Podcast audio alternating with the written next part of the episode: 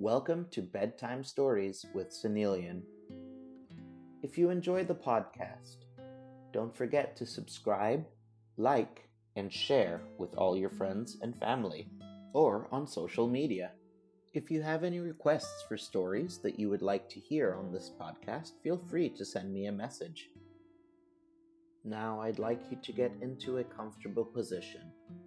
Lie down in bed or sit in your sofa and let go of all the stresses of the day. Let's relax, breathe, and enjoy tonight's story.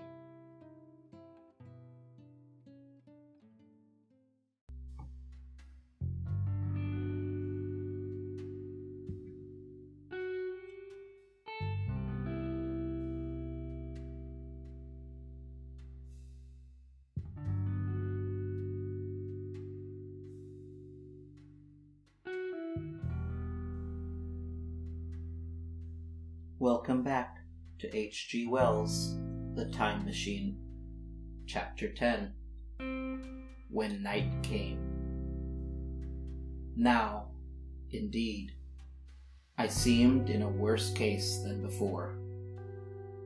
Hitherto, except during my night's anguish at the loss of the time machine, I had felt a sustaining hope of ultimate escape. But that hope was staggered by these new discoveries. Hitherto, I had merely thought myself impeded by the childish simplicity of the little people, and by some unknown forces which I had only to understand to overcome. But there was an altogether new element in the sickening quality of the Morlocks a something inhuman and malign. Instinctively, I loathed them. Before, I had felt as a man might feel who had fallen into a pit. My concern was with the pit and how to get out of it. Now, I felt like a beast in a trap, whose enemy would come upon him soon. The enemy I dreaded may surprise you. It was the darkness of the new moon. Weena had put this into my head by some, at first, incomprehensible remarks about the dark nights. It was not now such a very difficult problem to guess what the coming dark nights might mean. The moon was on the wane. Each night there was a longer interval of darkness. And I now understood, to some slight degree at least, the reason of the fear of the little upper world people for the dark. I wondered vaguely what foul villainy it might be that the Morlocks did under the new moon. I felt pretty sure now that my second hypothesis was all wrong. The upper world people might have once been the favored aristocracy, and the Morlocks their mechanical servants. But that had long since passed away the two species that had resulted from the evolution of man were sliding down towards, or had already arrived at an altogether new relationship. The Eloi, like the Carlovinian kings, had decayed to a mere beautiful futility. They still possessed the earth on sufferance, since the Morlocks subterranean for innumerable generations, had come at last to find the daylit surface intolerable. And the Morlocks made their garments, I inferred, and maintained them in their habitual needs, perhaps through the survival of an old habit of service. they did it as a standing horse paws with his foot, or as a man enjoys killing animals in sport, because ancient and departed necessities had impressed it on the organism. But clearly, the old order was already in part reversed. The nemesis of the delicate ones was creeping on apace. Ages ago, thousands of generations ago, man had thrust his brother man out of the ease and the sunshine. And now, that brother was coming back, changed. Already, the Eloi had begun to learn one old lesson anew. They were being reacquainted with fear. And suddenly came into my head the memory of the meat I had seen in the underworld. It seemed odd how it floated into my mind, not stirred up, as it were, by the current of my meditations, but coming in almost like a question from the outside. I tried to recall the form of it. I had a vague sense of something familiar, but I could not tell what it was at the time. Still, however helpless the little people in the presence of their mysterious fear, I was differently constituted. I came out of this age of ours, this ripe prime of the human race, when fear does not paralyze, and mystery has lost its terrors. I, at least, would defend myself. Without further delay, I determined to make myself arms and a fastness where I might sleep. With that refuge as a base, I could face this strange world with some of that confidence I had lost in realizing to what creatures night by night I lay exposed. I felt I could never sleep again until my bed was secure from them. I shuddered with horror to think how they must already have examined me. I wandered during the afternoon along the valley of the Thames, but found nothing that commended itself to my mind as inaccessible. All the buildings and trees seemed easily practicable to such dexterous climbers as the Morlocks. To judge by their wells, must be. Then, the tall pinnacles of the palace of green porcelain, and the polished gleam of its walls came back to my memory. And in the evening, taking Weena like a child upon my shoulder, I went up the hills towards the southwest.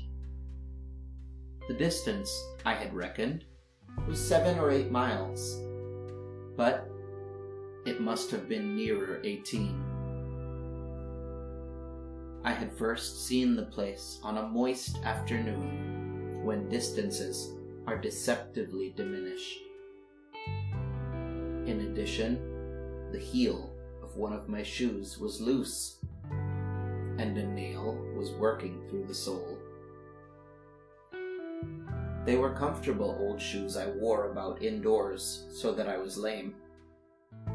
And it was already long past sunset when I came in sight of the palace, silhouetted black against the pale yellow of the sky. Weena had been hugely delighted when I began to carry her. But after a while, she desired me to let her down and ran along by the side of me, occasionally darting off on either hand to pick flowers to stick in my pockets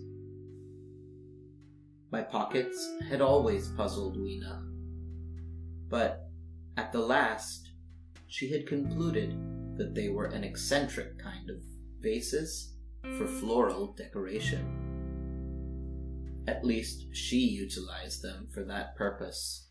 And that reminds me, in changing my jacket, I found.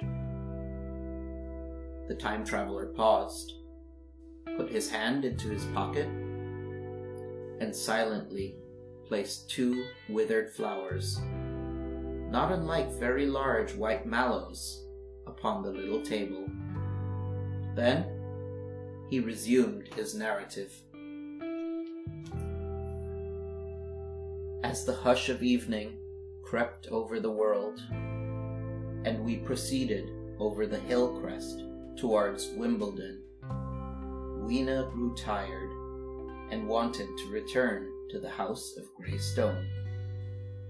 But I pointed out the distant pinnacles of the palace of green porcelain to her, and contrived to make her understand that we were seeking a refuge here from their fear. You know, that great pause that comes upon things before the dusk? Even the breeze stops in the trees. To me, there is always an air of expectation about that evening stillness.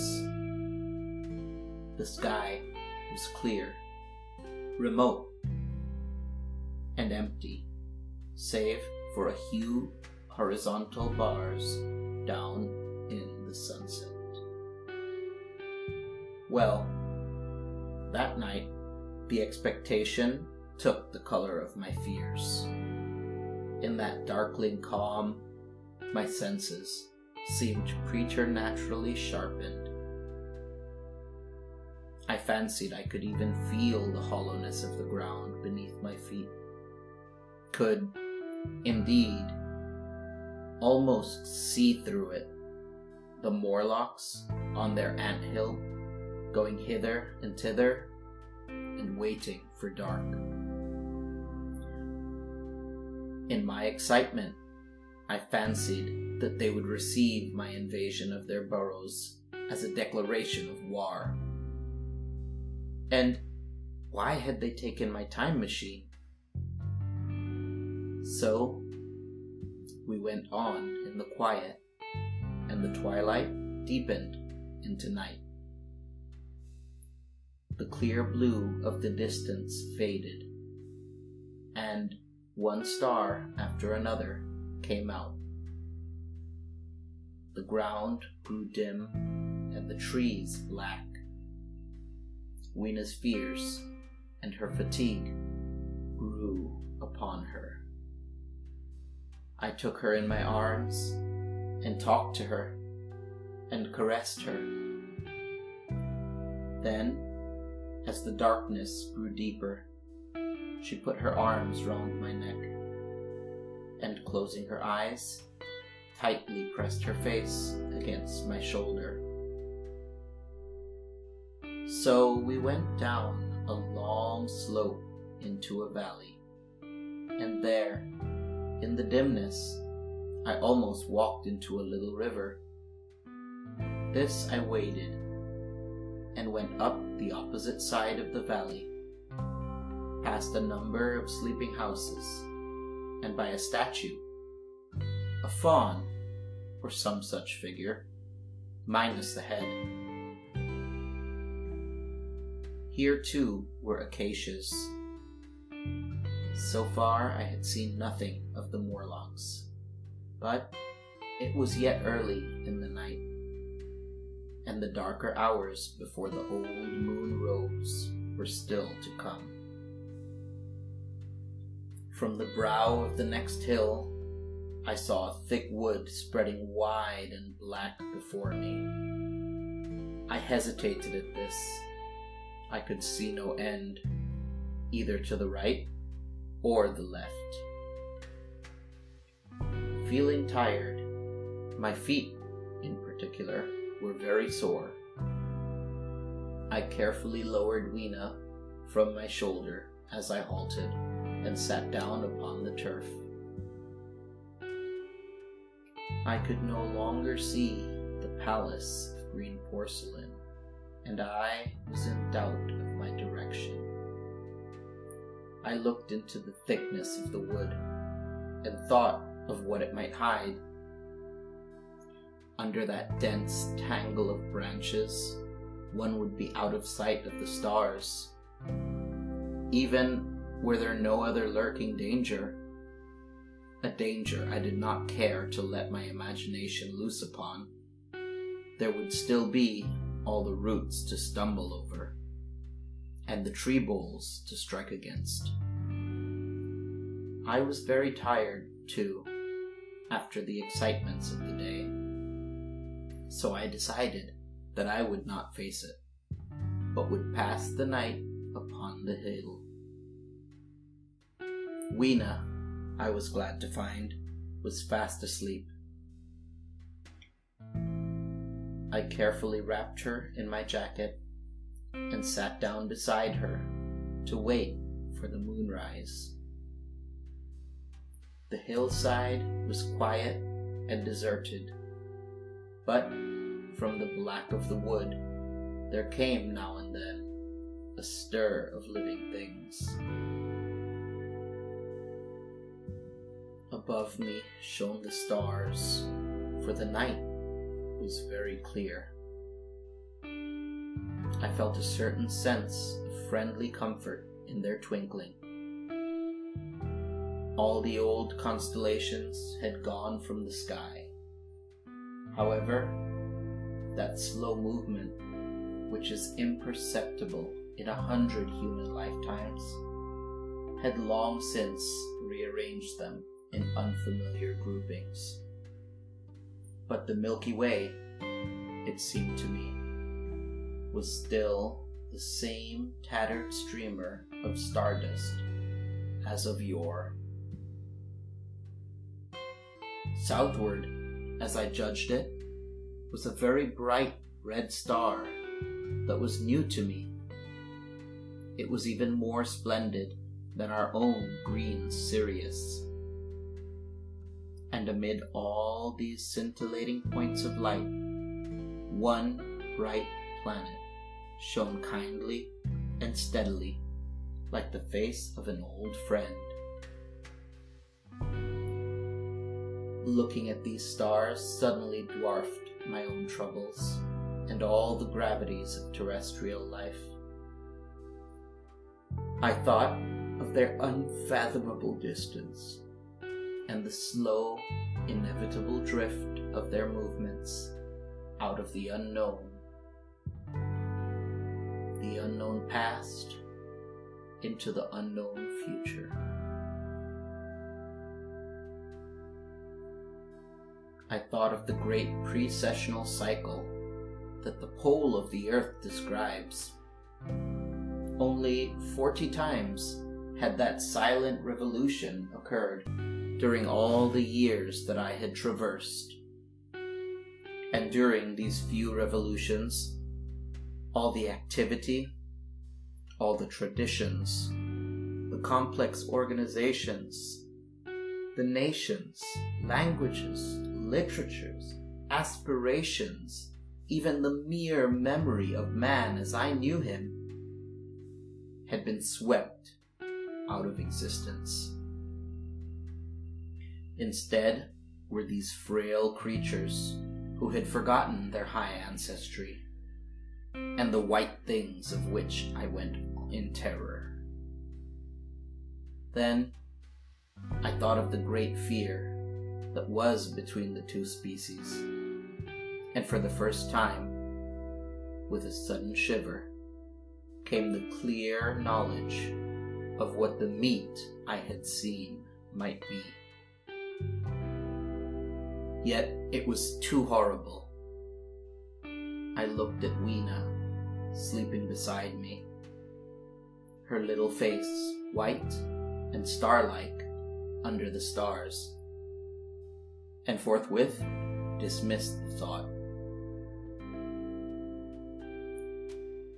Through that long night, I held my mind off the Morlocks as well as I could, and whiled away the time by trying to fancy I could find signs of the old constellations in the new confusion. The sky kept very clear, except for a hazy cloud or so. No doubt I dozed at times. Then, as my vigil wore on, came a faintness in the eastward sky, like the reflection of some colorless fire. And the new old moon rose, thin and peaked and white. And close behind it, and overtaking it, and overflowing it, the dawn came, pale at first, and then growing, pink and warm no Morlocks had approached us. Indeed, I had seen none upon the hill that night. And in the confidence of my renewed day, it almost seemed to me that my fear had been unreasonable. I stood up and found my foot with the loosed heel, swollen at the ankle, and painful under the heel. So I sat down again, took off my shoes, and flung them away. I awakened Weena, and we went down into the wood, now green and pleasant instead of black and forbidding. We found some fruit wherewith to break our fast. We soon met others of the dainty ones, laughing and dancing in the sunlight, as though there were no such thing as nature in the night. And then I thought once more of the meat I had seen. I felt assured now of what it was. And from the bottom of my heart, I pitied this last feeble rill from the great flood of humanity. Clearly, at some time in the long ago of human decay, the Morlocks' food had run short. Possibly they had lived on rats and such like vermin. Even now, man is far less discriminating and exclusive in his food than he was far less than any monkey. His prejudice against human flesh is no deep seated instinct. And so, these inhuman sons of men. I tried to look at the thing in a scientific spirit. After all, they were less human and more remote than our cannibal ancestors of three or four thousand years ago. And the intelligence that would have made this state of things a torment had gone. Why should I trouble myself? These Eloi were mere fatted cattle, which the ant like Morlocks preserved and preyed upon, and probably saw to the breeding of. And there was Weena dancing at my side. Then I tried to preserve myself from the horror that was coming upon me by regarding it as a rigorous punishment of human selfishness. Man had been content to live in ease and delight upon the labors of his fellow man, had taken necessity as his watchword and excuse, and in the fullness of time, necessity had come home to him. I even tried a Carlyle like scorn of this wretched aristocracy in decay. But this attitude of mind was impossible. However great their intellectual degradation, the Eloi had kept too much of the human form not to claim my sympathy, and to make me perforce a sharer in their degradation and their fear. I had at that time very vague ideas as to the course I should pursue. My first was to secure some safe place of refuge, and to make myself such arms of metal or stone as I could contrive. That necessity was immediate. In the next place, I hoped to procure some means of fire, so that I should have the weapon of a torch at hand, for nothing, I knew, would be more efficient against these Morlocks. Then, I wanted to arrange some contrivance to break open the doors of bronze under that white sphinx. I had in mind a battering ram. I had a persuasion that if I could enter those doors and carry a blaze of light before me, I should discover the time machine and escape. I could not imagine the Morlocks were strong enough to move it far away. Weena, I had resolved to bring with me to our own time. And turning such schemes over in my mind, I pursued our way towards the building which my fancy had chosen as our dwelling.